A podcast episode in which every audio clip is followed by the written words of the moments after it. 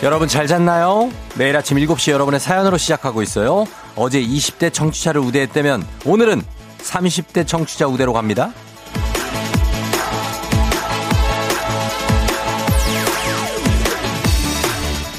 '오늘 시작부터 우대받은 30대 청취자는 8401님. 나이 31살. 안성에 있는 중견기업 총무팀에 근무하는 정종욱. 거리는 크게 중요하지 않습니다. 차가 있어서 어디든지 갈 수 있거든요. 운동하며 카페 가고 친구들 만나기 좋아하는 평범남. 소개팅하고 싶습니다.'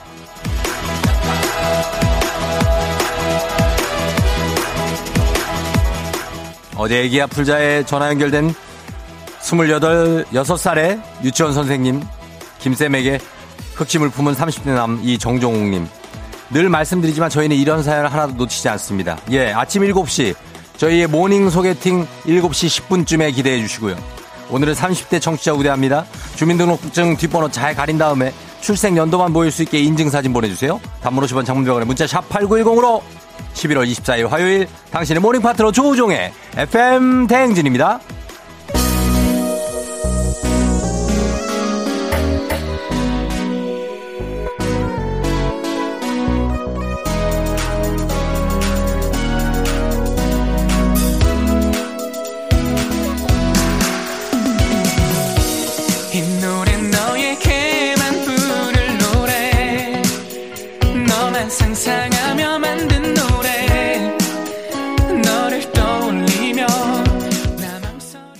11월 24일 화요일 조우종의 FM 대행진. 오늘 첫 곡 홍대광의 잘 됐으면 좋겠다로 시작했습니다. 예, 우리가 잘 되게 만들어줘야 되기 때문에. 그렇습니다. 오늘 수많은 경쟁률을 뚫고 김쌤과의 모닝 소개팅의 주인공이 된 31살의 정종욱님. 아, 일단 딱 기다리고 계세요. 저희가 일단 준비를 합니다. 자, 그러면서 어제 20대 청취자를 우대했더니 30대에도 좀 챙겨달라 하는 문자가 쇄도해서 오늘은 30대를 우대하도록 하겠습니다. 30대면은 81년생, 2년생부터 91년 92도 들어가나? 뭐 그 정도입니다. 그 정도예요. 그렇죠? 자체 모자이크 하시고 출생 연도 보이게 주민등록증 인증해 주시면 저희가 추첨을 통해서 FM 대행진 특별 구성 3종 세트, 안경 교환권, 디퓨저, 디저트 상품권 선물로 보내 드릴게요. 단문 50원, 장문 100원에 문자 샵 8910으로 보내 주시면 됩니다. 지금 이미 보내 주신 분들 많은데 83년생들이 되게 많네. 83년생 돼지띠가 83년생이에요? 84도 많고, 89도 있네요. 여기 89도 오셨고. 예, 88년생부터 뭐, 88년생은 용띠죠.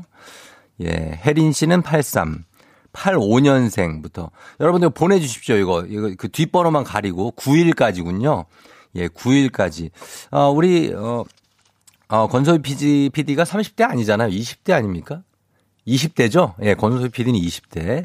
30대라고 하자면은, 보자. 우리는, 우리 제작진 중에도 꽤 있습니다. 예, 꽤 있는데, 어떤 여러분들이 보내주신 문자 지금 쇄도하고 있어요. 괜찮아요. 많이 들어오고 있습니다. 저희가 선물 챙겨드리니까 보내주시고, 류현희 작가가 또 20대 같은 30대가 되겠습니다. 예, 29세 같은 한 31세 정도 될 거예요. 예, 약간 그런 느낌입니다. 그래. 그러니까 아직 나이가 많아 보이잖아요. 아무튼 그렇고 다들 반갑습니다. 자, 이제 모닝 소개팅의 등용문이 되고 있는 FM 대행진. 자, 여러분들 기대해 주셔도 좋습니다. 자, 그리고 난이도 상중하 선택 가능한 애기야 풀자 여러분. 단문 50원, 장문 100원 문자 샵 8910이거든요. 많이 신청해 주시면 되겠습니다. 문자로만 신청해 주세요. 유혜자 씨. 뭐야? 어제 유치원 선생님 김쌤이 우리 친구 딸이었어요. 아, 친구 딸. 아, 나 또 엄마인 줄 알고.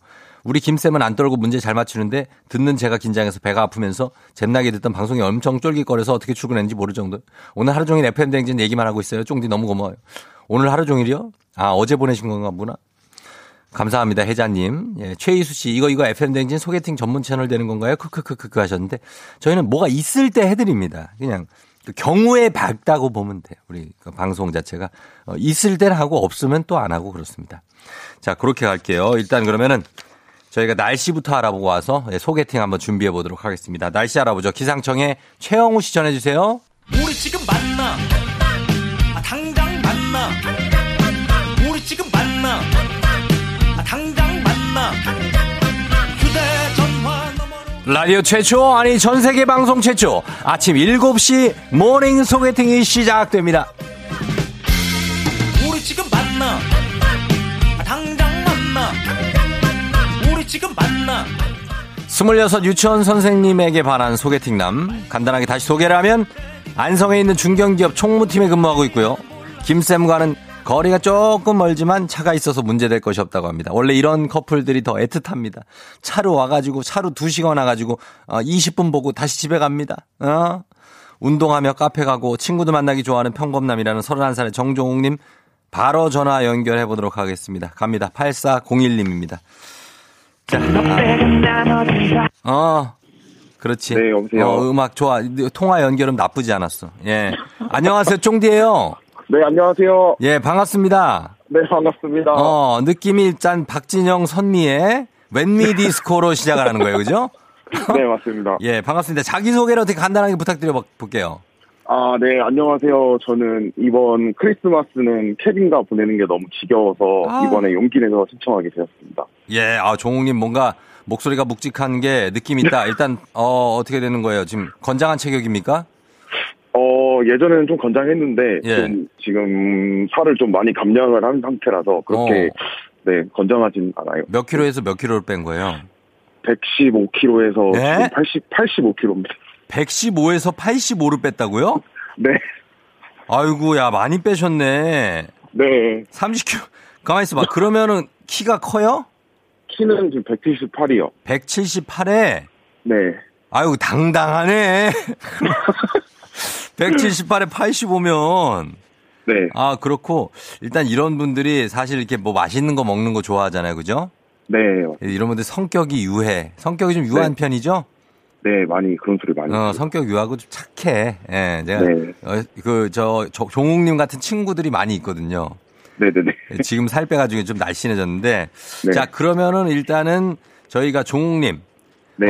지금 거리가 안성에 있고. 네. 지금 김쌤은 저쪽 서울에 어디 서대문 쪽으로 출근하고 막 그러더라고요. 네네네. 그러면 거리가 좀 있는데 이거 극복이 자신 있습니까?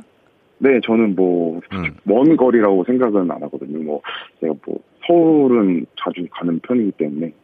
그래요? 네. 네. 그래서 거리는 중요하지 않다? 네. 이상형이 어떻게 돼요? 이상형은 사실 제가 근데 그렇게 크게 따지지는 않는데, 약간 좀 여성적인 부분이 좀 어느 정도는 있으셨으면. 여성적인 부분이 좀 있었으면 좋겠다? 네. 이분 어린이집 선생님이니까. 네네네. 의외로 터프하면 어떡해? 뭐 어느 정도 그런 매력도 있어야 그런 반전 매력도 네. 있어야 되고. 네. 둘이 만나서 제일 하고 싶은 게 뭐예요? 저는 솔직히 놀이동산을 좀 가보고 싶어요. 놀이동산을 그렇게 또 그거 부러웠구나. 거기서 이렇게 막 뭐 들고 나눠 먹고 이런 게. 네. 예, 뭐 이렇게 위에다 뭐 이렇게 이쁜 캐릭터도 좀 끼우고. 네, 맞아요. 알았어요. 예, 그래요. 그런 거. 사실은 우리 김쌤이 굉장히 여성적인 스타일일 가능성이 높습니다. 그죠? 네. 예. 자, 과연 그러면 종욱 씨. 네. 일단은 제가 공인된 커플 매니저인 거 알죠? 네, 알고 있어요. 예, 결혼식 사회만 100회 이상 봤어요. 예, 자. 네. 기다려보시고, 지금, 엘우이 씨? 이분 네. 알아요? 혹시 친구예요? 네, 친구입니다. 친구가 응원 문자를 일단 보냈어요. 자, 종욱 씨 가만히 있어봐요.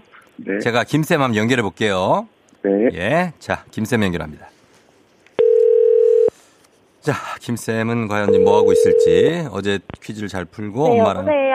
김쌤 쫑디예요. 아, 네, 안녕하세요. 그래, 반가워요. 네, 반가워요. 김쌤 어제 애기야 네네. 풀자 잘하고 출근 잘했죠? 아, 네, 너무 기분 좋게 출근했어요. 그래, 그러고 나서 문자가 많이 왔어요. 아, 정말요? 예, 김쌤을 해가지고. 네네. 우리가 엄선을 해서. 김쌤한테 좋은 어떤 네. 남자분을 한 분 데리고 왔어요. 예, 어때요? 네. 모닝 소개팅. 7시 지금 14분이에요. 네. 너무 좋아요. 너무 좋아요? 네, 좀 깜짝 놀랐는데.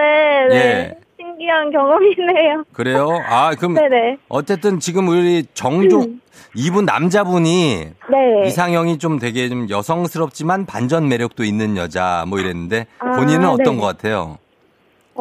예. 저도 막 그렇게 막 터프하고 뭐 예. 그런 스타일은 아니고 좀 여성스러운 거 좋아하긴 해서. 아, 예, 그런 스타일이고. 네. 그러면은 김쌤은 어때요? 이상형이 뭡니까? 아, 저요? 저도 예. 약간 좀 남자답고 듬직하고 이런 분이 좋은 것 같아요. 아, 듬직이면은 네. 여기에 듬직이면 네. 여기 178에 85kg이에요. 아. 그러면은 그냥 기대고 네. 자도 돼요. 아. 예, 낮잠 정도는 그냥 기대면 돼요. 아, 정말요? 그렇습니다. 네네. 예. 네. 자, 그러면 김쌤 준비됐죠? 마음의 준비. 아, 네. 자, 종욱님이 기다리고 있으니까 네. 두 분 서로 인사하시고 대화하시면 됩니다. 네. 예, 자, 종욱 씨. 네. 자, 두 분 이제 대화하세요. 네, 안녕하세요. 아, 네, 안녕하세요. 아, 제가 지금. 네. 이런 게 너무 처음이라. 네. 솔직히 좀 많이 떨리는데. 네. 네. 근데 목소리가 많이 너무 딱 제 스타일인데요. 아, 너무. 어제 좋게 봐주셔서 너무 감사해요. 아, 이거. 네네. 아침은 드셨어요? 아니요, 저는 일찍 일어나서 잠을 별로 네. 못 잤어요. 아, 피곤하시겠어요. 아, 아니요. 괜찮으세요? 네. 네네네네. 아, 저도 이게 벌써, 처음이어서 네. 좀 떨리네요. 아, 그러니까요, 이게. 네네. 아, 원래 좀 이것저것 여쭤보고 싶었는데. 네. 지금 머리가 좀 많이 하얘졌어요. 아, 물어보라고! 물어봐! 물어보라고, 빨리. 뭐 제일 궁금하신 거 있으세요? 주로. 네. 남자를 만나실 때. 네. 어떤 부분이 가장 좀 중요시하게 생각하세요? 아, 저는 다른 건 다 네. 괜찮은데. 네. 예의 바른 분 좋아하고, 어른들이나 아이한테 네. 이제 잘 하는 분이 되게 호감이 많이 가는 것 같아요. 아. 네. 아, 저는 사실, 네. 가장 중요한 거는, 네네. 저는 조금 연락만 조금 잘 되시는 분이었으면 좋겠습니다. 아, 연락이요? 네네네. 아, 네. 아, 저 궁금한 거 있는데 여쭤봐도 네. 될까요? 네. 그 혹시 주말에 주로 네. 쉬는 직업인가요? 네, 저는 주말에는 네. 쉬어요. 아, 저도 사실 평일에는 네. 좀 야근하는 날도 많고 네네네. 시간이 주말밖에 안 되다 보니까 그런 네. 게 또 맞는 게 중요한 것 같더라고요. 아, 네, 당연하죠. 아, 네, 그러니까. 그래서 궁금했어요. 놀이동산. 아, 저희 제가 네. 사실 좀 이게 소원이라면 네. 소원일 수도 있는데 네. 좀 저는 놀이동산을 같이 가서 좀 노는 거에 대한 약간 그런 로망이랄까? 네네. 이런 걸 가지고 있는데 이런 네. 부분에 대해서는 어떻게 생각하시는지. 아, 저도 놀이동산 너무 좋아하고 놀이기구도 네. 잘 타서 네. 나중에 기회 되면 네. 같이 가는 것도 좋을 것 같아요. 네. 아유, 감사해요. 네. 뭐야, 감사해요. 뭐야, 종욱 씨 끝났어요? 아, 됐구나 이거예요? 아니요. 이제 같이 가기만 하면 되겠구나. 많이 혼나왔습니다. 아, 예, 그래. 아니요. 자, 두 분이 말이 너무 이렇게 그 전 커플보다도 굉장히 말이 잘 통하고 네. 끊김이 없고 굉장히 좋고 그리고 종욱 씨가 예의가 바른 편이잖아요. 네, 그렇죠. 예, 종욱 씨 어른들하고 이렇게 애기들도 이뻐하고 그러죠? 네, 전 진짜 좋아합니다. 그러니까. 곰 같은 사람이에요, 김쌤. 예, 그런 느낌이니까. 자, 그러면은 저희가 시간이 없으니까 짧은 통화였지만, 네. 아, 한번 내가 이 사람을 만나서 좀 얘기를 나눠보고 싶다 생각이 들면은 저희가 하나, 둘, 셋 제가 외칠게요. 네. 그러면은 좋아요라고 답해주시면 되고, 네. 갑자기 나는 아니다. 이거 지금 내가 지금 뭐 하고 있는 거지? 아, 정신 차려야 돼. 이러고 좋은 추억이라고 생각하고 끊고 싶으면 그냥 전화를 과감하게 끊으시면 돼요. 알았죠? 네. 아무도 뭐라고 네. 하지 않아요. 끊어도. 네. 예, 괜찮습니다. 하나, 둘, 셋 좋으면 좋아요. 아니면 끊으시면 돼요. 네. 자, 그러면 결정하셨죠? 네. 자, 두 분의 선택 물어봅니다. 자, 갑니다. 하나, 둘, 셋. 좋아요. 일어났으면 나나나나 널 좋아한다면. 자, 그러면은 예, 종욱 씨, 네, 예, 김쌤 두 분이 잘 좀 만나보시고, 네, 그리고 FM 대행진에 좀 어떻게 데이트 같은 거 좀 하고 좀 문자 좀 남겨주세요. 네네네. 저희는 알겠습니다. 이 이상은 더 이상 터치하지 않아요. 네. 알았죠? 네. 그래요. 고마워요, 종욱씨, 김쌤. 아, 네, 감사합니다. 그래요, 김쌤, 종욱씨, 안녕. 네, 네, 안녕. 그래, 행복하세요. 네, 네, 감사합니다. 네. 네. 아우, 그래, 이뤄졌네. 결혼하면 사회? 이분들이 원해야지 사회를 보는 거지. 어쨌든 그렇다면은 사회를 보도록 하겠습니다. 자, 일단 넘어갑니다. 성공입니다. 오늘도 어김없이 떠오르는 아침 해. Brand new day, 하루가 밝았네. 나는 독관처럼 터는 my radio. Check, check, 출석, check, 여기요. 땡땡, 조종이 울렸네. 뱀뱀, 뚫린 눈을 깨우네. From 7 to 9, feeling till tonight. 기분 좋은 넌 like a dynamite. 조종의 FM 대행진. 끝까지 버티는 게 이기는 거다. 일단 먹고 합시다.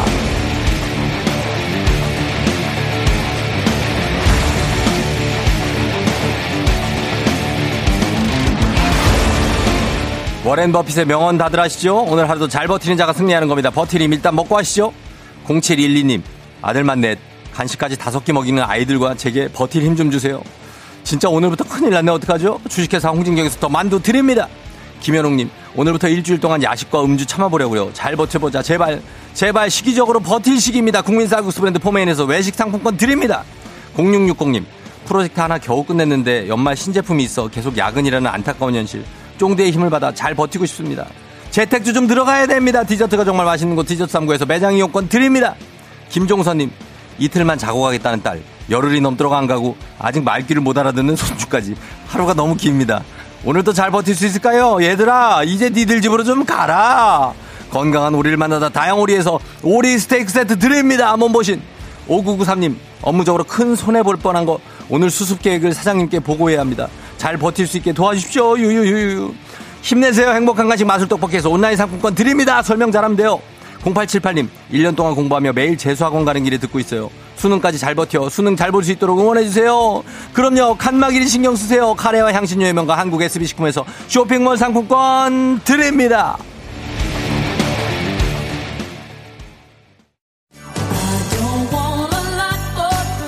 호호호호호, 어린이 여러분, 미리 메리 크리스마스. 올해 크리스마스에는 이 산타 할아버지가 착한 어린이들을 찾아갈 수가 없어요. 그 대신 쫑디 삼촌이 있는 FM 대행진에서 산타 할아버지와 통화할 수 있는 시간을 마련했답니다. 올 한해 마스크 잘 쓰고 안전하게 생활했다는 어린이들, FM 대행진 카카오톡 플러스 친구로 메시지를 보내주세요. 아빠, 파랑이도 전화하고 싶어요. 파랑이 아빠도 파랑이 대신에 메시지 남겨줘요. 그럼 안녕.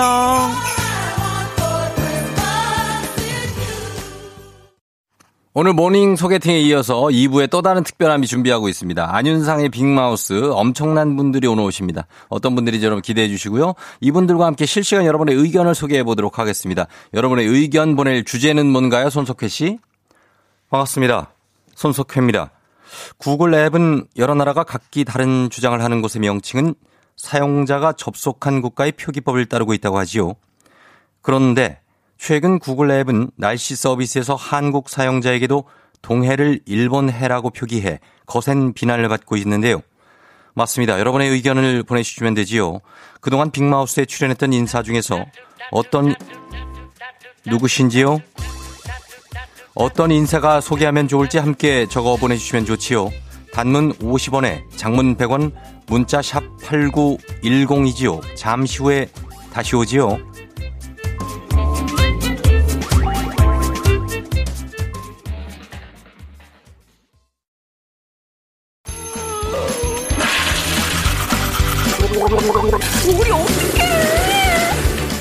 어제 잘 잤어요?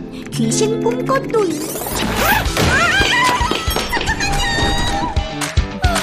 아무리 바빠도 챙길 건 챙겨야죠. 조우종의 FM 대행진.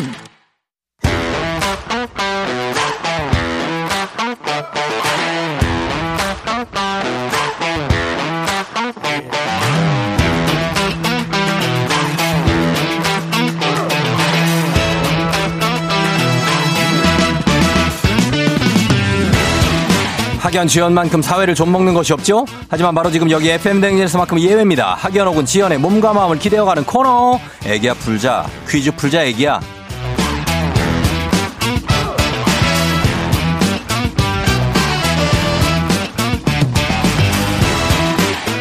애기야 풀자 동네 퀴즈 정관장에서 여자들의 홍삼젤리 스틱 화이락 이너제틱과 함께합니다. 학교의 명예를 걸고 도전하는 참가자 그리고 참가자와 같은 학교 같은 동네에서 학교를 나왔다면 바로 응원의 문자 보내주시면 이분들께도 추첨을 통해 선물을 드립니다. 자 과연 오늘은 동네 스타가 탄생할지 대망신으로 마무리가 될지 연결해 보도록 하겠습니다. 8361님. 회사 직원들과 카풀하며 듣고 있어요. 꼭 퀴즈 풀어서 보은하고 싶습니다. 지금 덕을 입고 있는 거죠 이분이. 예, 차를 얻어 타고 있는 것 같아요. 걸어봅니다. 여보세요? 난이도하 10만원 상당의 선물이 걸린 초등문제, 난이도 중 12만원 상당의 선물이 걸린 중학교 문제, 난이도 상 15만원 상당의 선물이 걸린 고등학교 문제, 뭐를 선택하시겠습니까? 네, 중학교요. 중학생이요? 네네네. 예, 중학교. 어느 중학교 누구십니까? 자기소개. 행당여중 박정아. 행당여중 박정아요? 네. 네, 행당여중 여기 행당동? 네네. 아, 한양대 옆에? 네. 아, 여기 알죠. 이렇게 단답형이에요, 대답이. 아우, 지금 너무 떨려가지고. 아이고, 야야야야. 예. 저 이거 정말 될 줄 몰랐어요. 네네. 지금 됐습니다. 몇 분이 타고 계세요, 차에? 세 분이요. 세 분이요? 네. 예, 박정아 씨 반갑습니다. 어디서 어디까지 가고 있죠? 여기 시화공단이요. 시화공단 쪽으로? 네네네. 가고 있고, 행당여중 나오셨습니다. 박정아 씨. 네네. 예, 너무 반갑고. 네. 그냥 차분하게 문제 두 문제 푸시면 돼요. 아, 네. 너무 떨려서. 괜찮아요. 응원 좀 해달라고 해서 옆에서 응원 좀 해주세요. 응원 좀 해주세요. 화이팅! 예, 예. 자, 안전운전 하시면서. 자, 그럼 중학교 네네. 문제 한번 내볼게요. 네. 예, 문제 나갑니다. 중학교 12만원 상당의 선물이 걸린 중학교 2학년 사회 문제입니다. 페르시아 제국을 멸망시키고 유럽, 아시아, 아프리카에 걸친 대제국을 건설한 사람 바로 알렉산드로스인데요. 여기서 문제입니다. 알렉산드로스는 정복한 지역에 그리스 문화를 전파하는 데 힘썼는데요. 이로 인해 그리스 문화와 오리엔트 문화가 융합된 이 문화가 탄생했습니다. 무엇일까요? 객관식입니다. 1번 샤머니즘, 2번 헬레니즘, 3번 레이니즘. 1번 샤머니즘, 2번 헬레니즘, 3번 레이니즘. 그리스 문화와 오리엔트 문화가 융합됐습니다. 정아씨. 정아씨. 그렇게 헬렐레 하고 계시지 말고 빨리 문제 푸세요. 1번 샤머니즘, 헬레니즘. 2번 헬레니즘, 3번 레이니즘. 헬레니즘. 2번 헬레니즘. 2번 헬레니즘. 네. 정답입니다. 아이고, 좋텐다, 좋아. 좋텐다. 그거를 힌트를 달라고 그러고 첫 번째. 저기 정아씨. 네네. 정신 차려야 돼요. 정신 차려야 됩니다. 아셨죠? 아, 예. 졸업한 연수가 좀 되나요? 연수가, 오케이, 이해합니다. 이해하는데, 네. 정신 차려야 돼요. 네네. 자, 이번에 행당여중 나오신 박정아 씨입니다, 여러분. 여기 우리, 가면 장승희 작가 무학여중 가깝죠, 무학여중. 네네, 가까워요. 예, 그 근처에 있는 학교들 무학여중, 행당여중이 거의 뭐, 그 어깨동. 한양여중까지 어깨동무하는 학교들. 네. 많이 있습니다. 이쪽에 저기 예전에 덕수상고도 가깝지 않아요? 네, 맞아요. 가깝죠. 지금 덕수 담장 하나 넘으면 담장 있어요. 하나 그렇지. 예, 지금 덕수 디지털 정보공과 그럴 거예요. 네. 그쪽 분들 응원 문자 다 보내주시면 되겠습니다. 한양대 그쪽에 행당동 쪽에 예, 응원 네, 문자 감사합니다. 보내주시면 되겠습니다. 자, 그러면 이제 두 번째 문제 이 문제를 맞히셔야 돼요, 정아 씨. 네. 예, 자, 동네 친구를 위한 보너스 퀴즈입니다. 참여자와 같은 동네 학교 출신도 응원 문자 보내주세요. 단문 50원, 장문 100원, 정보 이용료가 드는 샵8910. 여러분의 응원에 힘입어 정아 씨가 퀴즈에 성공하면 정아 씨께는 획득한 기본 선물과 함께 15만 원 상당의 가족사진 촬영권 얹어드리고요. 동네 출신 청취자 여러분들 응원 문자 보내신 분들께는 모바일 커피 쿠폰 쫙 쏠 수 있습니다. 자, 실패하면 모든 게 물거품이에요. 자, 준비되셨죠? 네. 네. 자, 이번 거 잘 들어보세요. 문제 나갑니다. 중학교 3학년 사회 문제입니다. 주요 관공서, 은행 본점, 대기업 본사, 언론사 등이 집중돼 있어 중심 업무 지구를 형성하는 곳을 도심이라고 하는데요. 여기서 문제입니다. 땅값의 급등, 공해로 인해 도심엔 공공기관이나 상업시설만 남고 일반 주택은 사라져 밤에는 텅 비게 되는 현상. 이것 현상이라고 하는데요. 텅 비게 되는 현상. 무엇일지 객관식입니다. 다행히. 네네. 1번 유턴은 현상, 2번 도넛 현상, 3번 심령 현상. 자, 박정아 씨께 15만 원 상당의 가족사진 촬영권, 그리고 행당여중 한양대 그쪽 행당동 쪽의 동네 친구 30명의 선물이 걸려 있습니다. 1번 유턴 현상, 2번 도넛 현상. 조용하세요. 조용하세요. 네. 1번 유턴 현상, 2번 도넛 현상, 3번 심령 현상. 힌트 주세요. 자, 힌트 없습니다. 한 번 이상 안 드려요. 자, 어떡해. 밤엔 텅 비게 되는 현상. 1번 유턴, 2번 도넛, 3번 심령. 텅 비게 된다. 모양을 잘 생각하세요. 자, 도넛. 뭘까요? 도넛. 예? 도넛. 도넛 현상이요? 네. 도넛 현상 2번. 어? 네. 정답입니다. 아유. 어떡해. 자, 축하드립니다. 정아 씨. 네. 예, 정아 씨 문제에는 전혀 관심이 없어요. 관심이 없다고? 예, 알았어요. 자, 아무튼 축하드리면서, 네. 예, 정아씨. 네. 예, 쫑디한테 혹시 할 얘기 있습니까? 많아요. 아니, 조금만 해서, 조금만, 하나만 해봐요. 뭐 있어요? 쫑디 너무 사랑하고요. 아침마다 너무 즐겁습니다. 네네, 감사하고요. 우리, 카풀 하시는 분들한테도 감사하다고 한마디 하세요. 예. 우리 카풀 해주시는 친구분들, 오랫동안 행복하게 같은 직장생활 합시다. 정비 사랑해요. 예, 감사합니다. 출근 잘하세요. 네, 감사합니다. 그래요, 안녕. 안녕. 네. 자, 아유, 정신없네. 아니, 뭐 계속 힌트를 달라고 그래. 아니, 내가 힌트를, 아우. 자, 바로 넘어갑니다. 우리 오늘 시간이 없어요. 청취자 여러분들은 보너스 퀴즈 나갑니다. FM 대행진의 공식 귀요미 파랑이와 함께하는 힐링 타임. 자, 파랑이 신유숙님을 비롯해서 많은 분들이 기다리고 계시는데 오늘은 저희가 문제를 한 번만 드릴게요. 조금 빨리 가야 됩니다. 자, 문제 여기 정답자 10분 추첨해서 디저트 상품권 드리겠습니다. 짧은 건 50원, 긴 건 100원, 문자 샵 8910 무료인 콩으로 이 노래, 파랑이가 부른 노래 제목을 보내주세요. 한 번 듣습니다. 파랑아.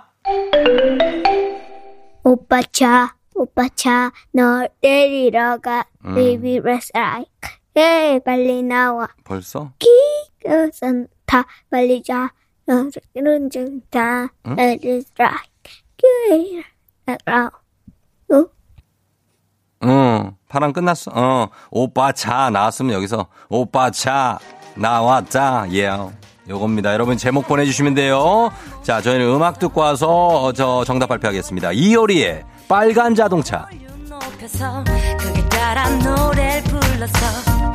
푸른 하늘 아래서 너와 단 둘이 있어서 I am so happy Cause I'm a stay alive I love you I need you 함께라면 기분 좋은 걸 I can feel your love I love you I need you 스윗하게 내 사랑의 멜로디 I can feel your love 뜨거운 여름 바닷가 눈부신 태양의 노래 A beautiful song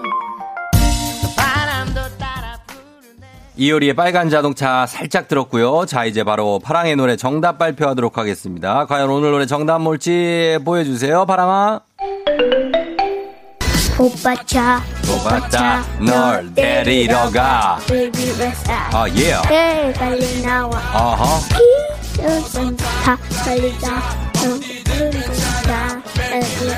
아, 예.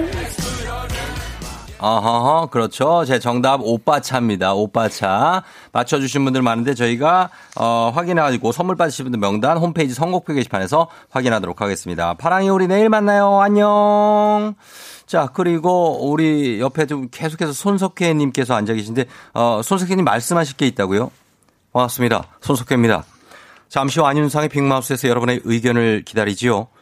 구글 앱은 여러 나라가 각기 다른 주장을 하는 곳의 명칭에 대해서 사용자가 접속한 국가의 표기법을 따르고 있다고 하지요. 그런데 최근 구글 앱은 날씨 서비스에서 한국 사용자에게도 동해를 일본해라고 표기해 거센 비난을 받고 있지요. 여러분의 의견 보내주시면 되지요. 또 그동안 빅마우스에 출연했던 인사들 중에 어떤 인사가 소개하면 좋을지 함께 적어 보내주시면 좋습니다. 단문 50원, 장문 100원의 문자 샵 8910인가요? 저는 잠시 후 음악을 듣고 빅마우스에서 뵙지요. 음악은요. 음악도 소개합니다. 4미니트의 이름이 뭐예요?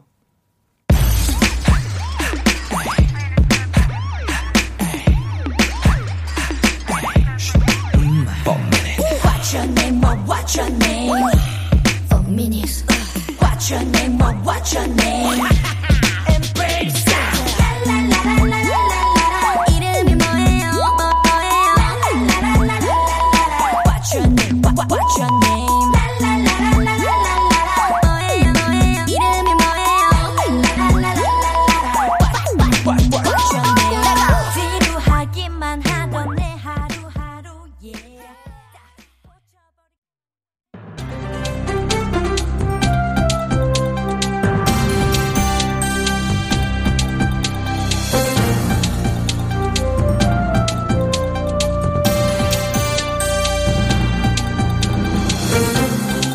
반갑습니다. 돌아온 안윤상의 빅마우스, 저는 손석회입니다. 동해를 일본해라고 표기해서 거센 비난을 받고 있는 구글앱, 여러분의 의견을 받겠습니다. 그동안에 빅마우스에 출연했던 인사 중에서 어떤 인사가 소개하면 좋을지 함께 적어보내주시면 좋지요. 짧은 건 50원, 긴 건 100원이 드는 문자 샵8910, 콩은 무료지요. 자, 함께 이야기를 나눠볼 인사들이 나와 계신데요. 자, 누가 나와 계시지요? 예, 안녕하십니까. 봉해 페르소나 송강호고요. 예. 매사를 엄중하게 바라보는 이낙연입니다. 예, 옆에 앉으시고요. 예, 안녕하세요. 스페인에서 하숙하던 참바다 유해진이고요. 나는 저기 반대하는 레드홍이고. 예. 예, 반갑습니다. 사람이 먼저 다인이죠. 예. 안녕하세요. 롱타임 노시 코리아트급 드모시도거 박찬호입니다. 미륵 궁예도 나왔느니라. 예, 궁예님도. 자, 이렇게 모두가 한자리에 모시기 힘든 분들인데 이렇게 아침부터 나와주셔서 감사하지요. 그럼 이제 청취자들의 실시간 의견을 돌아가면서 소개해 보도록 할 텐데요. 자, 어떤 분이 먼저 소개해 주시죠? 우리 레드홍께서 하십니까? 내가 저기 양영주님이 예. 보낸 것을 읽어드리죠. 그러시요? 남의 것에 침발 나누는다고 자기 거 되지 않아요. 나 이런 뻔뻔한 행태 반대합니다. 정신 좀 차려요. 이렇게 하셨고. 예, 감사하지요. 나 오늘 안 나오려고 그랬는데 나왔네요. 아, 팽수도 왔어요? 팽아! 아, 이제 겨울왕국 제세상에 왔습니다. 제가 해결하겠습니다. 다 비켜! 매니저! 빨리 가서 이거 저 구글 좀 본사 좀 습격하자. 왁. 예.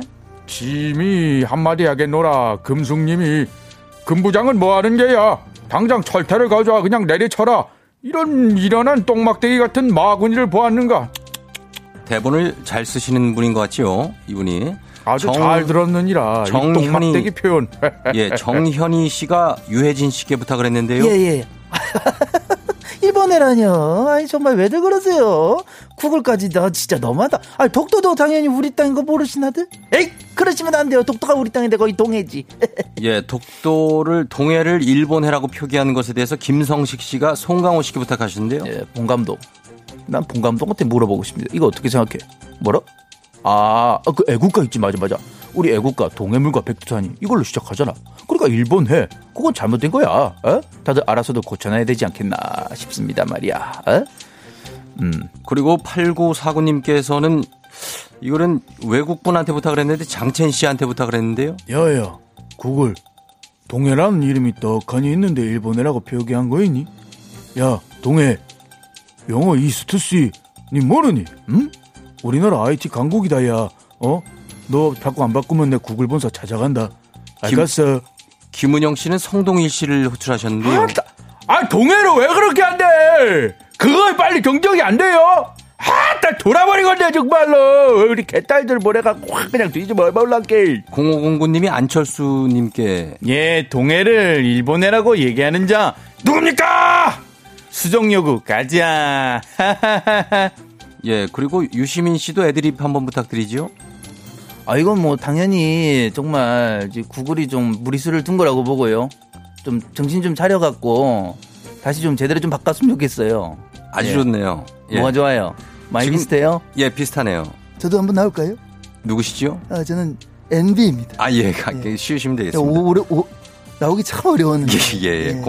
이미 많이 나오셔가지고. 그래요? 현재 지금 구글 측은 별다른 입장을 내놓지 않고 있는데요. 지난 8월에도 구글의 지명 표기 문제가 있었지요.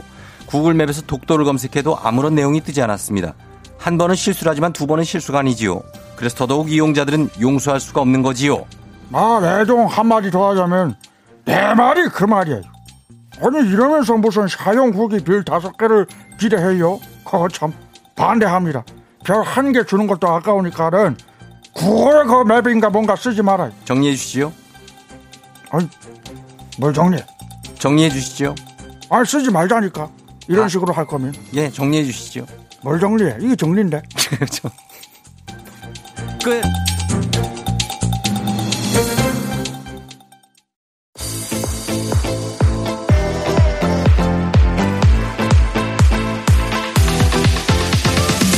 FM 대행진에서 드리는 선물입니다. 나를 찾는 행복여행 템플스테이에서 공기청정기, 앉을수록 느껴지는 가치 휴테크에서 안마의자, 겨울이 더 즐거운 알펜시아 리조트에서 숙박권과 리프트 이용권, 일동 코스메틱 브랜드 퍼스트랩에서 미백 기능성 프로바이오틱 마스크팩, 센스 있는 국민 매트릭스 센스맘에서 매트리스, 문서 서식 사이트 예스폼에서 문서 서식 이용권, 헤어기기 전문 브랜드 JMW에서 전문가용 헤어드라이어, 맛있는 건 더 맛있어져야 한다. 하야코리아에서 하야잼과 하코커피 세트, 대한민국 면도기 도루코에서 면도기 세트, 메디컬 스킨케어 브랜드 DMS에서 코르테 화장품 세트, 갈베 사이다로 속 시원하게 음료, 온가족이 즐거운 웅진플레이 도시에서 워터파크 앤 온천스파 이용권, 여자의 꿈 알카메디에서 알칼리 환원수기, 첼로 사진예술원에서 가족사진 촬영권, 천연화장품 봉프레에서 모바일 상품 교환권, 판촉물 전문그룹 기프코, 기프코에서 텀블러 세트,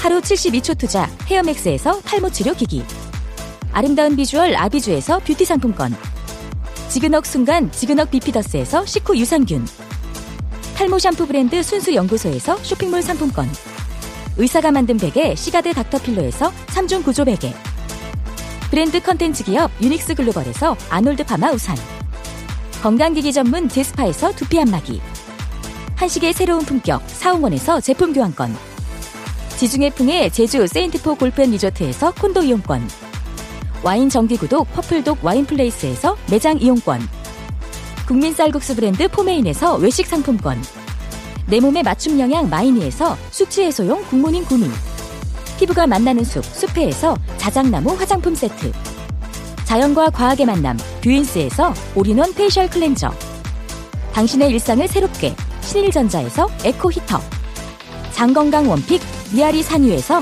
낙상균 프로바이오틱스, 건강한 기업 오트리푸드 빌리지에서 제미랩 젤리스틱, 향기로 전하는 마음 코코도르에서 디퓨저, 쫀득하게 씹고 풀자 바카스 젤리 신맛, 핫팩 전문 기업 TPG에서 온종일 화로불 세트, 유기농 생리대의 기준 오드리선에서 유기농 생리대, 파워풀엑스에서 박찬호 크림과 메디핑 세트를 드립니다.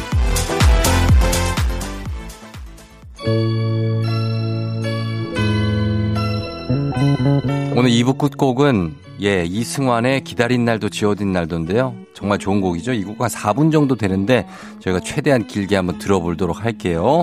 오늘 30대 청취자 우대합니다. 여러분 30대 문자 보내주세요. 기다린 날도 지워진 날도 다 그대를 위했던 시간인데 이렇게 멀어져만 가는 그대 느낌은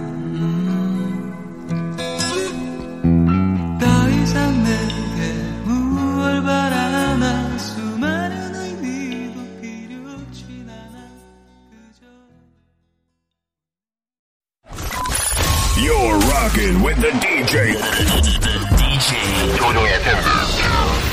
어머나 벌써 8시. 어쩌지 벌써 8시네. 회사 가기 싫은걸.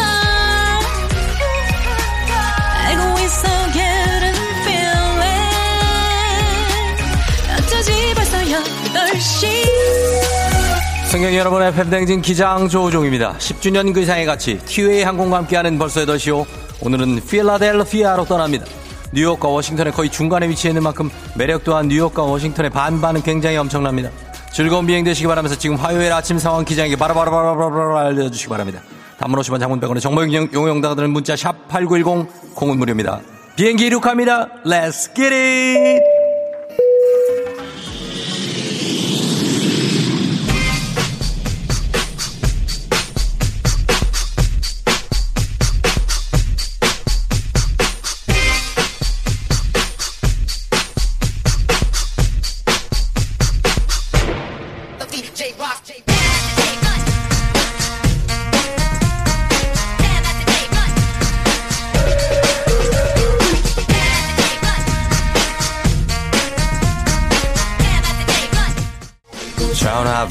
전화 받아주세요. yeah. 허종현씨, 회사가 뭐야, 집에서 먼 곳으로 이사가서 아침에 뭐 엄청 바빠졌네요.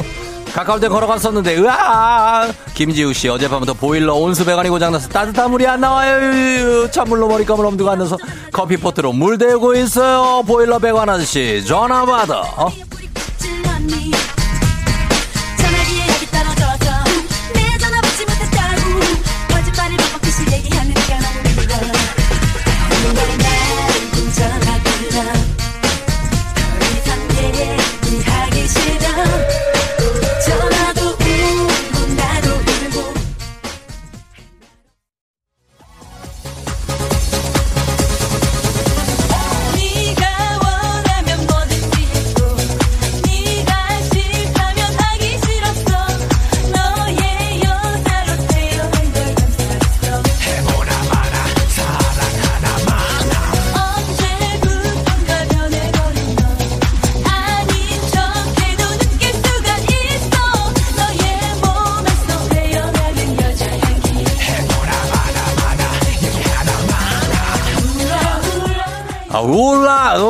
예요. 6191님, 30대 한 달 남짓 남았네요. 인천 송도에서 출근하면서 잘 듣고 있어요. 듣고 있나요? 6191님. 8934님, 헤이, 편집하느라 늦었다. 유유, 이제 30일 되는 30대입니다. 항상 잘 듣고 있어요. 조종 파이팅 하셨습니다. 환영합니다.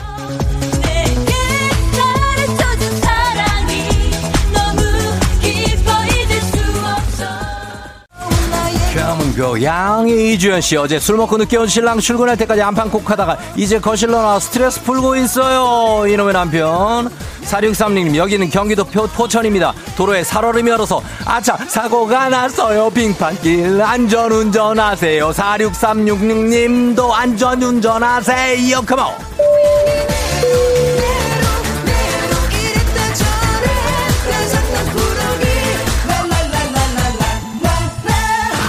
아, 예, 오케이. 7284793님. 날씨가 엄청난데요. 너무 추워요. 패딩 사이사이로 바람이 슝슝슝슝 들어와요. 요요요요요요요. 4964님, 출근하면서 듣고 있는데 요 며칠 용마 터널 안에서 주파수가 잘 안 잡히네요. 왜 이러는 거지? 하셨습니다. 콩을 다운받아서 들어보시는 건 어떨까요? Let's get it!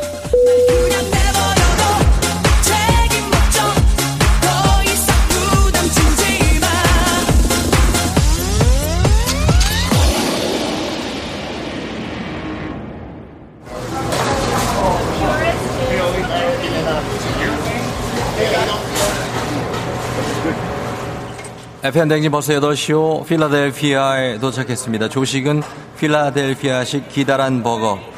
Yeah. Medium please. Yeah. I'm ready. Yeah. 필리 치즈 스테이크로 통일하시고 일단 먹고 여행은 시작하시면 되겠습니다. 코로나 시대 여행을 떠나지 못하는 청취자들의 여행지 ASMR. 내일도 원하는 곳으로 안전하게 모시도록 하겠습니다. Thank you very much. 감사합니다. 자, 날씨 알아보죠. 기상청의 최영우 씨 전해주세요.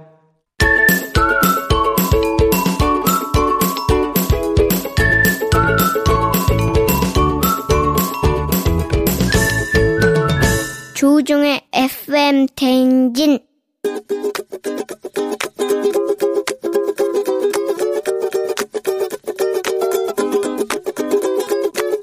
우리 딸한테 잔소리하고 싶은데요. 딸이 지금 30대 중반인데 거기도 딸이 둘 있어요. 또 그 아주 예쁘고 귀여운 소녀딸들한테 너무 인스턴트를 먹여서 잔소리를 좀 많이 하거든요. 송이야, 건강한 식단을 주어서 아이들이 건강하게 그렇게 키웠으면 하는 마음으로 엄마가 잔소리를 하는 거지. 아, 엄마 이제 난 내 새끼 내가 알아서 할 테니까 잔소리 하지 말라고. 그래서 너한테 그래 잔소리 하지 말아야지. 그러다가도 생각을 하면은 자꾸 잔소리를 하게 돼서 미안한데 먹을 것 좀 신경을 써서 딸들을 좀 키웠으면 엄마가 다른 거 하나도 바라지 않는다. 딸들도 건강하고 내 딸도 건강하고 뭐 갑자기 하루아침에 인스턴트 끊기는 힘들겠지만 일주일에 한 2번 정도만 그렇게 좀 시도를 한번 해봤으면 좋겠어. 건강한 가정을 이루어 나가는 게 엄마 부탁이야. 누가 내 맘을 위로할까? 누가 내 맘을 알아줄까? 모두가 나를 비웃는 것 같아. 기댈 곳 하나 없네. 이젠 괜찮다 했었는데 익숙해진 줄 알았는데. 커피소년과 하은의 내가 네 편이 되어줄게 듣고 왔습니다.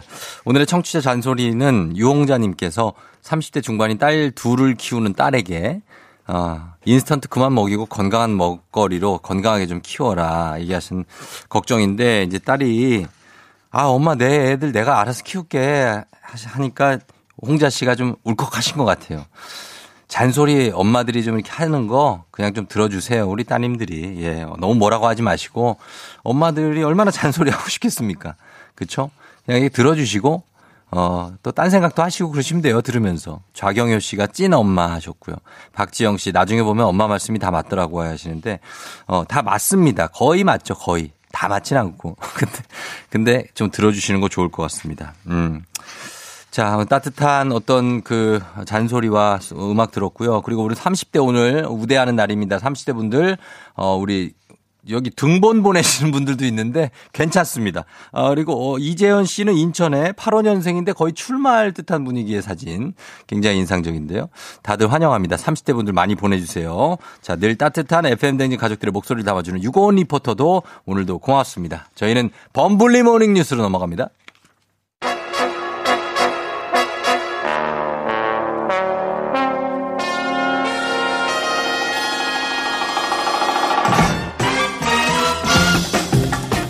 범블리 모닝뉴스 코너 간판까지 바꿔다른 입신양명의 아이콘 KBS 김준범 기자와 함께합니다. 김준범 기자 오늘 전화 연결돼 있죠? 네, 안녕하세요. 예, 오늘은 어디가 있는 거죠? 지금 집입니다. 오늘 출근을 좀 늦게 해야 되는 사정이 있어가지고. 예, 그것도 그렇고 뭐 어쨌든 재택근무도 나쁘지 않고요. 예, 그렇기도 하고요. 예, 그렇습니다. 거리두기 잘하고 계시고. 김준범 기자는 어떻습니까? 지금 예. 일어났어요? 몇 시에 일어난 거예요? 5시에 일어났습니다.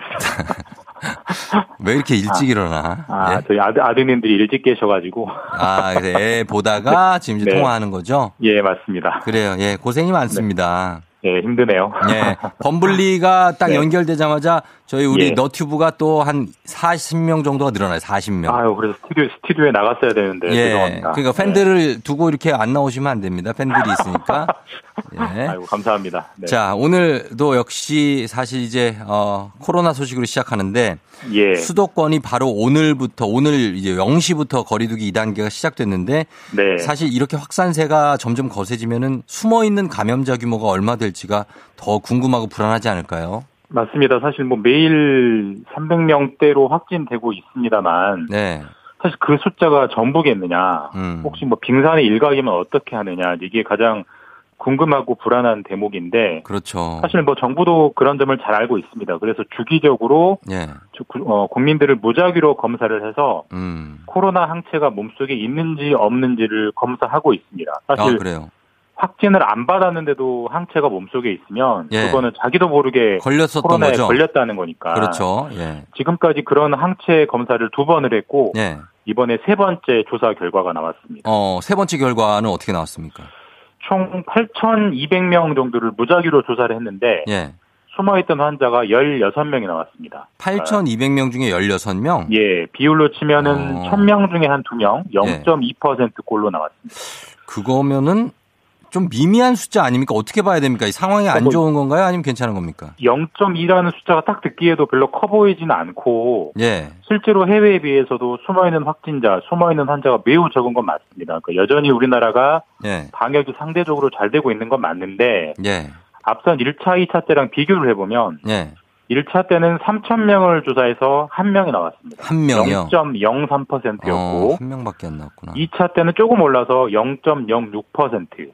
이번에는 0.2%니까 0.03%대랑 비교하면 그 6배 정도 늘어났거든요. 그러네요. 많이 는 거네요. 예. 우리나라도 수많은 환자가 늘고 있다.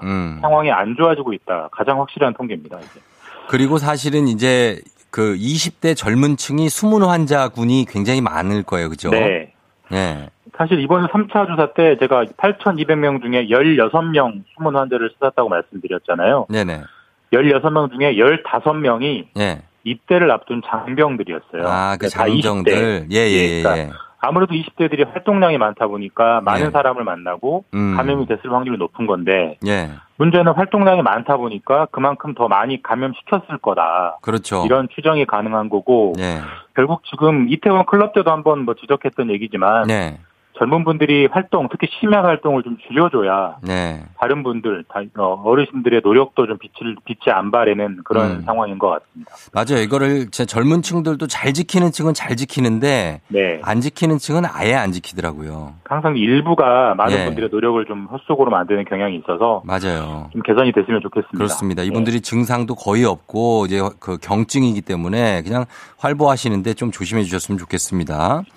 자, 다음은 경제 뉴스입니다. 지금 코로나가 이렇게 퍼지는 와중에도 주식 시장이 아주 화랑인데 네. 코스피 지수가 역대 최고치를 갈아치웠죠.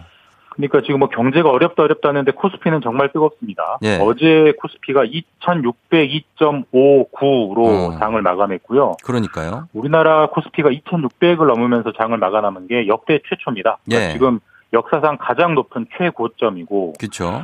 가장 근접했던 기록이 2018년 1월에 2600에 거의 근접은 했는데 네. 2600을 넘은 건 역대 최초입니다, 이번이.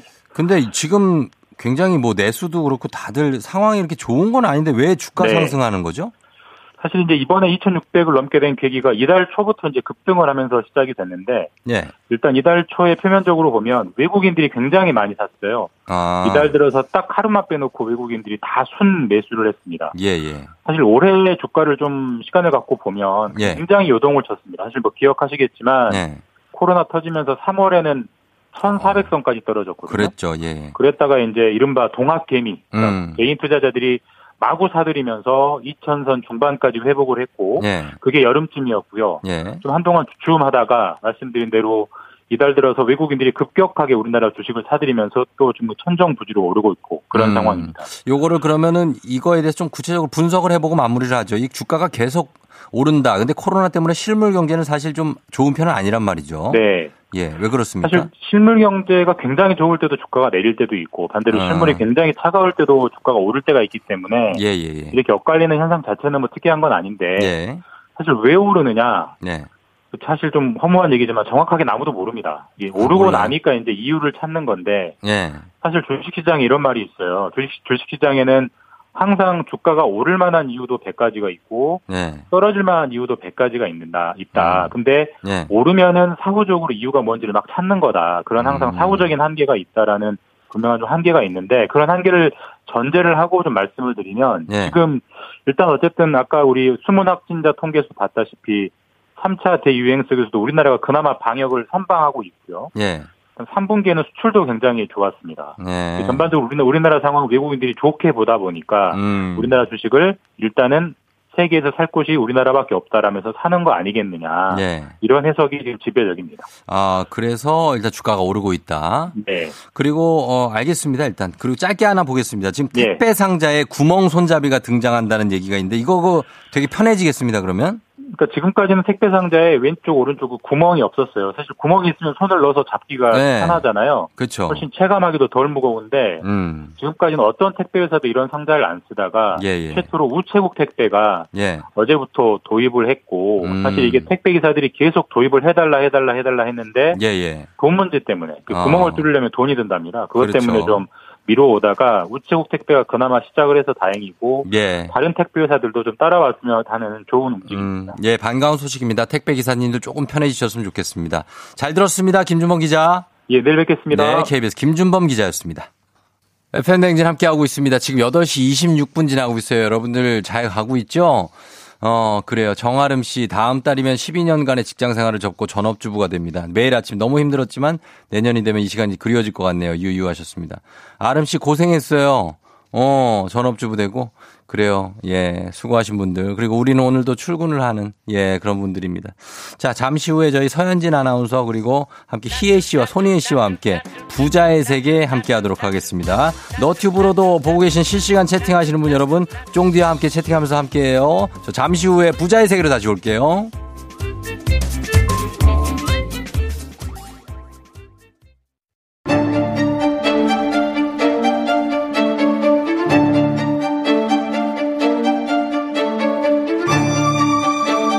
가계부를 쓰는 남자, 매달 정기적으로 꽂히는 월급이 필요한 여자, 아직 우린 느껴보지 못한 세계, 하지만 꼭 느껴보고 싶은 세계, 부자의 세계.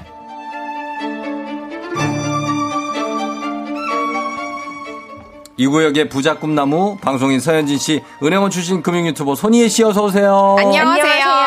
반갑습니다. 예, 우리 서현진 씨는 네, 뭔 일이 있었어요? 뭔 일이 있었다기보다는 있었지요. 예. 그러니까 뭐 여러분들이 네, 문자 보내시는 게 네네, 보이스피싱을 당했었어요. 정말 아니, 여러분, 나무늘보님이 보내셨는데 이게 뭐 특별한 사람만 당하는 것이 아닙니다. 아니, 조심하셔요. 아 진짜? 제가 당한 건 아니고 네, 저를 사칭하고 이제 저의 가족에게. 아 진짜로? 예. 근데 알고 보니까 제 정보가 좀 털린 게 아닌가. 아, 개인 정보를. 라는 생각이 들어요. 그거 어떻게 큰일 날 뻔했네. 큰일 날 뻔했고 약간의 그 금전적인 피해도 있었고. 아 진짜. 네네. 우선은 이제 심적으로 가족이 네, 내가 이런 걸 당하다니라는 마음이 제일 큰 것 같아요. 아, 그쵸. 기분이 상당히 그쵸, 좀 그쵸, 다운될 수 있겠어요. 다운될 수 있어요. 그것뿐만이 아니라 뭐 네, 이번 주 뭐 일들이 많았기 때문에 아무튼 지금 기분이 굉장히 다운이지만 그 와중에도 저는 부자의 꿈나무로서 이 자리에 앉아 있다는 것. 그러니까 돌잔치 얘기해도 됩니까? 아, 너무 돌잔치도 일단 무기한 연기를 맞아요, 하셨다고. 아, 지금도 애가 그렇게 큰데 이제 무기한 연기해서 나중에 막 애 막 걸어다니고 엄마 엄마 나 이거 먹고 싶어 막 이러면서 막 말하는 그런 애를 데리고 돌잔치를 지금 하게 생겼어요. 아니, 그래도 또 핑계가 있으니까. 아니 뭐 건강이 가장 중요하고 하죠. 안전이 가장 중요하죠. 지금 네, 결혼을 못 하신 분들이 너무 많아서. 맞습니다. 속상하다. 제가 너무 속상해 막 이러고 있는데 네, 저는 지금 이런 상황이에요. 막 이런 글들을 보면서 맞아요. 네, 제 입이 쏙 들어가더라고요. 그래요. 다 같이 네, 다들 힘드니까. 너무 힘드니까. 네. 희애 씨는 어떻게 뭐 연말정산 준비해요? 어떻게? 연말정산 강의를 좀 많이 다니는 편이고. 강의를 다니고. 네. 아. 이제 왜냐면 막바지 이제 과세 기간 얼마 안 남았으니까 이제 준비하시는 분들 많아가지고. 네네. 저도 지난주에 평택에 강의를 처음 가봤거든요. 아, 저 지하철 타고 가가지고 아주 예, 큰 코 다쳤어요. 평택을 지하철 타고 갔어요? 생각보다 멀더라고요. 좀 삭게 되죠. 가지런하다. 1시간 반, 거의 2시간 걸리더라고요. 깜짝 놀랐습니다. 고생했어요. 그러니까 정말 근데 시도해볼만 해요. 그럼요. 근데 저렴하니까. 그렇죠. 네. 자, 그럼 오늘은 어떤 걸 알아볼까요? 우리가 지난 3주 동안에는 연말정산 알아봤잖아요. 네. 오늘은 카드 리볼빙에 대해서 좀 알아보려고 합니다. 혹시 두 분은 네, 뭐 은행원으로부터 혹은 카드사 직원으로부터 카드 리볼빙 가입하세요라고 권유 받으신 적 있으실까요? 문자가 많이 와요. 그렇죠. 리볼빙 권유 문자. 리볼빙 이거는 저는 대학교 때 많이 했어요. 아 진짜요? 이 리볼빙이 네, 이게 원래 이 권총 보면 네, 리볼버라고 왜 유연발 네, 리볼버면 계속 돌려서 네, 돌리는 거잖아요. 맞아요. 짜르르 이렇게 돌리는 맞습니다. 거. 그걸 말하는 건데. 돌려 원리야. 이 그런 원리. 어감이 이렇게 좋진 않아. 리볼빙. 그렇죠. 전 모르고 예, 처음 나왔을 때 예, 이제 2000년대 초반 이럴 때 대학교 때 용돈이 많이 부족하니까. 야, 대학교 때? 네. 리볼빙 받지 뭐 이렇게 해서 받고 또 뭔지 맞고, 정확하게 모르고 받고 맞고 받고 맞고 돌려막기 아니에요? 하다가 이제 나중에 엄마한테 들켜가지고 이제 머리채 돌려막기. 그러니까 저는 약간 그런 느낌이 있어서. 그렇죠. 엄마한테 등짝 스매싱 네, 맞기 딱 좋은 그 그런. 이후로는 안 하죠. 그렇죠. 이게 우리가 카드를 발급받을 때 네, 은행원이나 혹은 카드사 직원으로부터 네, 카드 리볼빙 권유를 한 번씩은 다 받아보셨을 네, 거예요. 맞아요. 이 카드 리볼빙이라는 게 잘 쓰면은 분명히 득이 되기도 하거든요. 그런데 막상 제대로 네, 잘 쓰는 분들은 거의 없기 때문에 솔직히 저는 거의 추천을 하지 않는 편이고요. 예, 예. 그래서 이제 저처럼 제가 왜 비추천을 하는지 네, 그 카드 이유를. 리볼빙이 정확하게 무엇인지를 오늘 한번 짚어드리고자 합니다. 네. 네. 아직 진짜 많이 모르는 분들 계실 것 같은데 카드 리볼빙 개념 좀 설명해주세요. 네. 그렇죠. 많이 들어보기는 진짜 많이 들어보셨을 거예요. 예.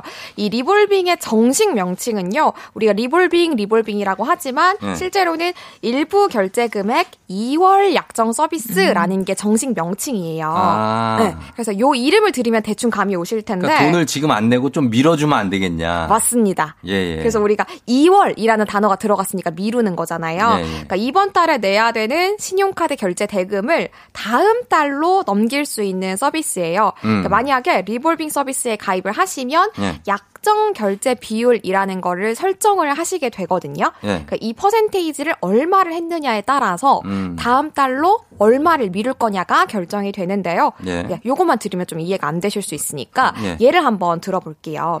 만약에 쫑디가 예. 이 리볼빙에 가입을 했는데 예. 약정 비율을 10%로 설정을 하셨어요. 예예. 그러면 이번 달에 내야 될 결제 대금이 100만 원인 상황에서는 예. 10%만 요번 달에 결제를 하고 나머지 90%는 2월을 한다라고 예. 생각을 해주시면 됩니다. 그럼 왜 이렇게 하지? 이거 뭐 약간 이자 붙지 않아요? 수수료 붙죠. 당연히 붙겠죠. 그럼요. 그럼 왜 지금 결제할 거를 왜 2월 시켜요? 돈이 없으니까. 왜 그런 거예요? 이분들은 보통. 돈 많이 썼으니까. 그렇죠. 그러니까 자금이 융통이 안 되는 거예요. 예를 들어서 내가 100만 원 갚아야 되는데. 될 정도로 돈을 쓰면 안 되지. 이거를 쫑디를 예를 들면 안 돼. 이해가 안 되네. 잘못 들었네. 예, 그래서요. 아무튼 예, 10만 원만 예, 결제라고. 맞습니다. 저 다음 달에 90만 원은 낼게요. 네, 예, 맞아요. 그렇게 한다는 거죠. 네. 예, 그러면은. 그렇게 10%면은 10만 원 내면은 네. 약정 결제 비율이 만약에 뭐 100%다. 그러면 전부 다 하는 거예요. 네. 그러니까 100% 같은 경우에는 우리가 이번 달에 그냥 제가 100% 다 결제할게요라는 얘기예요. 그래서 예. 카드 리볼빙에 가입이 돼 있다고 해서 무조건 예. 일정 금액을 다음 달로 미루는 게 아니고 이 약정 결제 비율을 100%로 설정을 해두었다면 네. 가입은 돼 있지만 일단 2월 하는 금액은 없는 겁니다. 그렇죠. 100%면. 그렇습니다. 근데 이게 수수료가 도대체 얼마길래 이걸 권유하는 거예요? 그 은행에서. 맞아요. 이게 쫑디도 문자를 받았다고 예. 하셨잖아요. 받았어요. 심지어 카드사에서 홍보 전화, 네. 이제 프로모션 전화, 마케팅 전화 같은 것도 네. 종종 오잖아요. 오죠. 그때 저도 받아보면은 네. 고객님 리볼빙 서비스 이러이러한 혜택으로 가능하신데 가입하시겠어요? 이런 전화 진짜 많이 오거든요. 네, 내가 우리한테 지금 전화를 하지. 하필 나한테. 그래. 거절당하려고.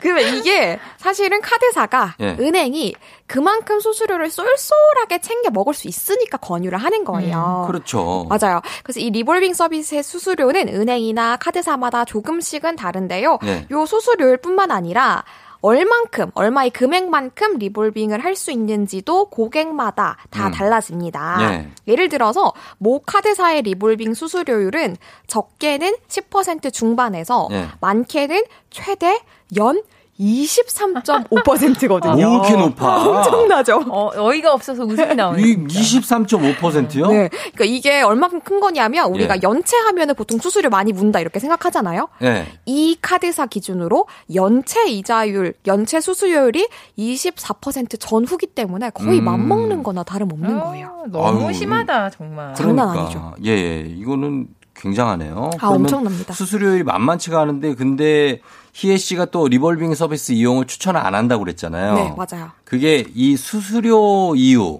만은 아니죠. 아, 그럼요. 다른 게 있겠죠? 있습니다. 무엇이냐면 바로 신용 점수. 신용 점수 깎여요? 때문입니다. 아, 왜 이게 깎여요? 신용 점수가? 이게 우리가 신용 점수를 올리기 위해서는 신용카드를 사용을 하더라도 예. 결제 대금을 달마다 착실하게 상환을 해줘야 그렇죠. 되잖아요. 결제를 해줘야 예. 되잖아요. 예. 그런데 리볼빙은 쉽게 생각해서 반대의 개념이라고 생각을 하시면 돼요. 예. 아까 우리 쫑디가 아니 이거 대체 왜 쓰는 거예요? 라고 하셨을 때 제가 자금이 부족하니까요. 라고 말씀드렸죠. 잖아요. 네. 그러니까 그 개념에서 생각을 하면 이 사람은 달마다 제대로 결제할, 제대로 상환할 자금의 여력이 없는 사람이라는 의미가 되니까 이 서비스를 계속 이용을 하게 되면 신용점수가 당연히 악영향을 미쳐서 떨어지게 되는 거죠. 그러면은 가입만 했어요. 그리고 이용은 안 해요. 그러면 어떻게 되는 거예요? 가입만 했다는 이유로 신용점수, 신용등급이 떨어지는 거는 아니에요. 그런데 이 결제 대금만 이월되는 게 아니고 우리 좀 전에 얘기했듯이 수수료율이 굉장히 높았잖아요. 근데 이게 이자가 이자를 낳고 이자가 이자를 낳는 것처럼 계속 눈덩이처럼 불어나기 때문에 네. 이 자금 나중에는 막기가 진짜 힘들어질 수 있어요. 그래서 신용점수 하락과 더불어서 이 자금 융통에서 굉장히 주의해야 된다. 네. 신중하게 결정하고 써야 된다라고 보시면 됩니다. 써보신 분들이 꽤 있는 것 같아요. 명랑아 씨도 전 갑자기 급여가 안 나와서 급하게 써봤다. 그러니까 네. 급할 때 쓰시는 것 같아요. 그렇죠. 예, 강효영 씨 리볼빙 때문에 신랑하고 이혼할 뻔했어요. 신랑이 리볼빙을 써서 눈덩이처럼 불어나더라고요. 적금 해약해서 다 갚았다. 그럼요. 계속 눈덩이처럼 불어나요. 근데 사실 연체 위기에 있으면은 네. 아, 연체하는 것보단 리볼빙해서 좀 갚아놓고 돌려막기 하는 게 낫지 않을까? 아, 이런 생각을 하거든요. 그럴 수도 있겠네요. 근데 우리 방금 청취자분 문자 주셨던 것처럼 그러니까 한 번 예를 들어 이번 달에 급여가 너무 늦어졌던 회사 사정으로 예. 그러니까 한 번 단기적으로 생각했을 때에는 자금 융통이 불가능하다. 유동성이 좀 떨어진다라고 하는 경우에는 당연히 연체보다 낫다라고 말씀을 드릴 수 있어요. 네. 그런데 장기적으로 이 리볼빙을 계속 이용을 하게 된다면 앞서서 말씀드린 것처럼 리볼빙의 기록이 계속 쌓여서 신용점수도 많이 떨어지고 예. 이 수수료율도 계속 쌓이기 때문에 결코 장기적으로 봤을 때에는 네, 연체보다 나아요라고 말씀드리기가 힘든 거죠. 그렇군요. 예, 이 리볼빙 서비스라는 것은 은행 쪽에서는 굉장히 이득이 되지만 네. 사용자 입장에서는 좀 신중하게 결정을 해야 되는 네. 매우 신중하게. 예, 그리고 저는 무엇보다도 돈이 없으면 쓰지 마라. 그래, 우리 엄마가 그렇죠. 나한테 했던 얘기예요. 네. 돈이 맞아요. 있으면 쓰는 건데 저는 돈이 있어도 쓰지 말자주의거든요. 있어도 아우. 안 쓰는데 없는데 쓰겠습니까? 아니 그래도 살다 보면은 예상치 않은 지출을 해야 할 때도 있고 뭔가 내가 돈을 써야 할 때도 있고 서현진 씨 만약에 네. 그 본인 앞에 네. 갑자기 공돈 100만 원이 딱 떨어졌어요. 네. 그럼 딱 무슨 생각부터 해요? 그러면 너무 신나니까 친구들한테 한턱 쏴야겠다. 그러니까 어떻게 쓸 생각부터 하잖아. 내가 쏜다. 100만 원이나 얻었는데 공짜로. 나는 이걸 어느 은행에 저금할지부터 생각을 해요. 어디가 유리할까? 아니면 현금으로 훌륭해. 갖고 있을까? 정말 훌륭해. 우리 정다은 씨 결혼 잘했네. 발상부터가 달라. 아니. 알겠습니다. 자, 오늘 부자의 세계 오늘 카드 리볼빙 서비스에 대해서 알아봤고요. 여기서 음악 한 곡 듣고 계속해서 이어가 보도록 할게요. 자, 좀 여기가 우리가 변해야 됩니다. 그럼요. 예, 조금 오늘부터 변해야 됩니다. 다 같이 네. 변합시다. 여자친구. 연사처럼. 여자친구. 오늘부터 우리는.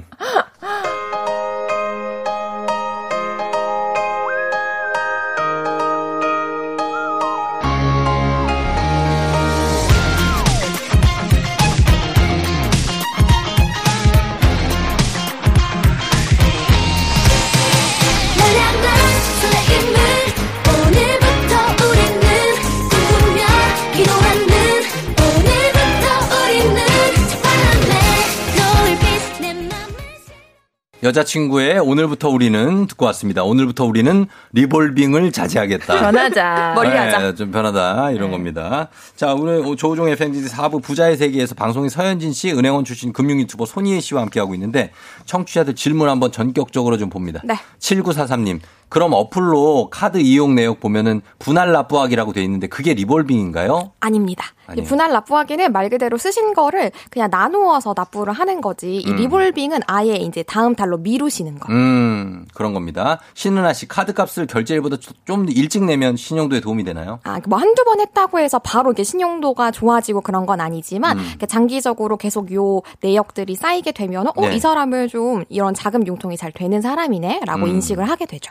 김지혜 씨는 전 리볼빙 가입한 적이 없는데요. 카드 이용 내역 보면 리볼빙 예정 금액 이게 나와요. 저도 봤어요. 그러면 가입이 돼 있는 거냐고. 가입이 되어 있는 거일 거예요. 아, 진짜요? 이게 실질적으로 진짜 인터넷에 조금만 쳐보셔도 저 리볼빙 거야? 가입한 적 없는데 가입되어 있어요 라고 얘기하시는 분들이 나도 사례가 거 아니야? 너무나도 많아요. 예. 그래서 제가 실제로 너튜브에서도 여러분들이 혹시 나도 모르게 가입이 되어 있을 수 있으니까 반드시 점검을 해보세요 라고 말씀을 드렸을 때 댓글에 저도 그래요 이런 분들 너무 많았거든요. 진짜? 그래서 꼭 한번 점검해보시고 혹시 내가 안 쓸 것 같다 하시면은 그냥 또 이게 있으면은 괜히 믿고 이번 달 한 번은 좀 쓰지 뭐 이렇게 될 수 있거든요. 이거 카드 명세서 보면 나와요? 네. 아, 거기 뭐 내가 가입된지 안 됐는지. 근데 가장 정확하게는 앱을 보시는 걸 추천드립니다. 앱을 보면 나온다. 알겠습니다. 자, 지금 저희가 그리고 지금 준비하고 있는 게 하나 있는데 이거 여러분 꼭 들으셔야 됩니다.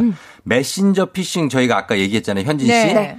그래서 우리 오늘 일주일 지출 내역 대신에 메신저 피싱의 유형에 대해서 네. 오늘 완전 분석을 해봅니다. 나는 안 당한다라고 네. 안일하게 생각하시지 마시고. 아, 그럼요. 요즘에는 네. 다양해요. 자, 그래서 그 유형 그렇죠. 지금부터 알아봅니다.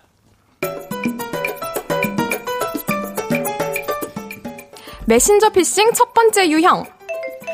엄마 나 지금 교통사고 났는데 합의금이 모자라. 당장 급해서 그러니까 최대한 빨리 돈 좀 보내줘.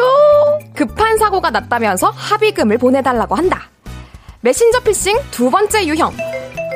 이거 영화 시사회 초대권이야. URL 눌러가지고 들어가면 돼. 결혼식 청첩장이나 초대권을 가장한 URL을 클릭하게 해서 자동으로 소액 결제가 되거나 개인정보를 빼간다. 메신저 피싱 세 번째 유형. 야, 나 지금 급하게 돈 보내야 되는데 공인인증서 비밀번호 오류 횟수 5회 초과해서 송금이 안 돼. 내가 이따 은행 가서 돈 보내줄 테니까 여기로 돈 좀 보내주라. 공인인증서나 은행 앱 비밀번호 오류가 났다면서 대신 계좌이체를 부탁한다.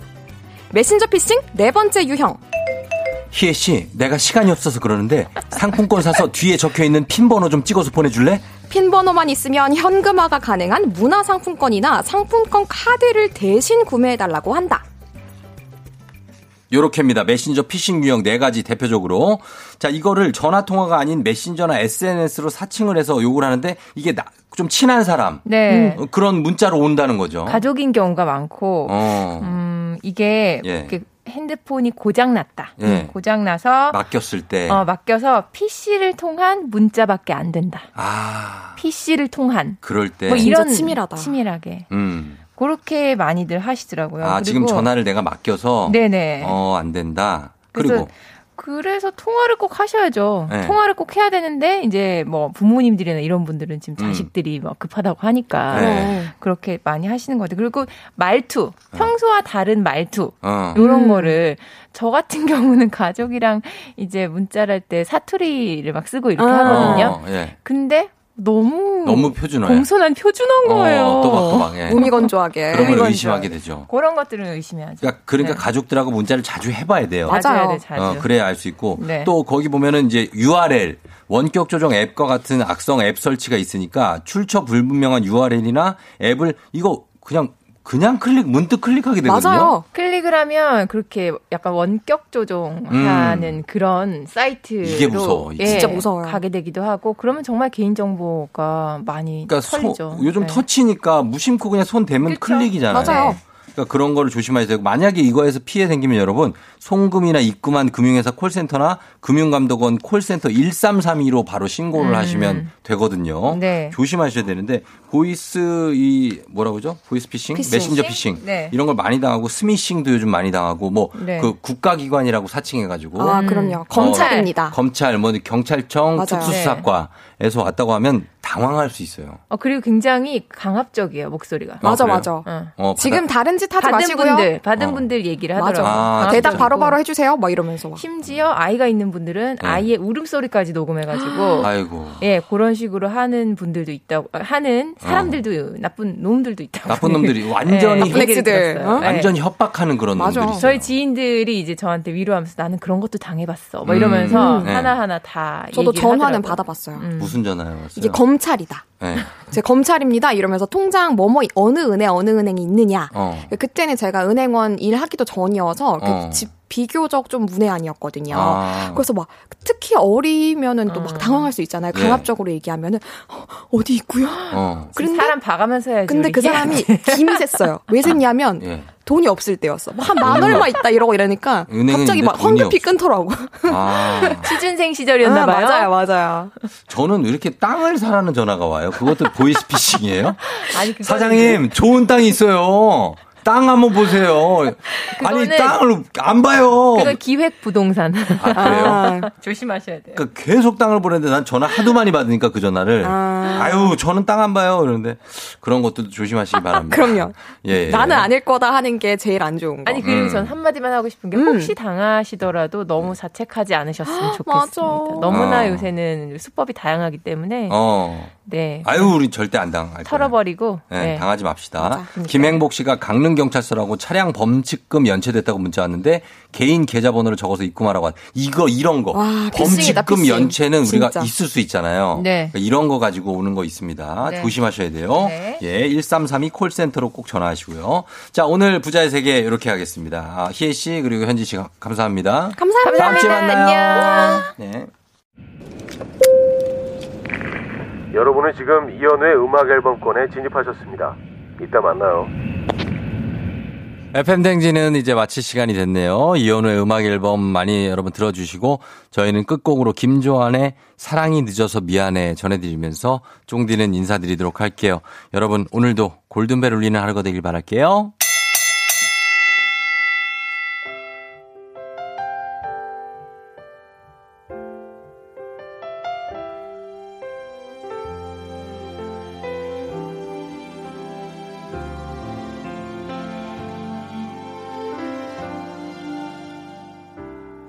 항상 곁에 있지만 언젠가는 스쳐갈 사람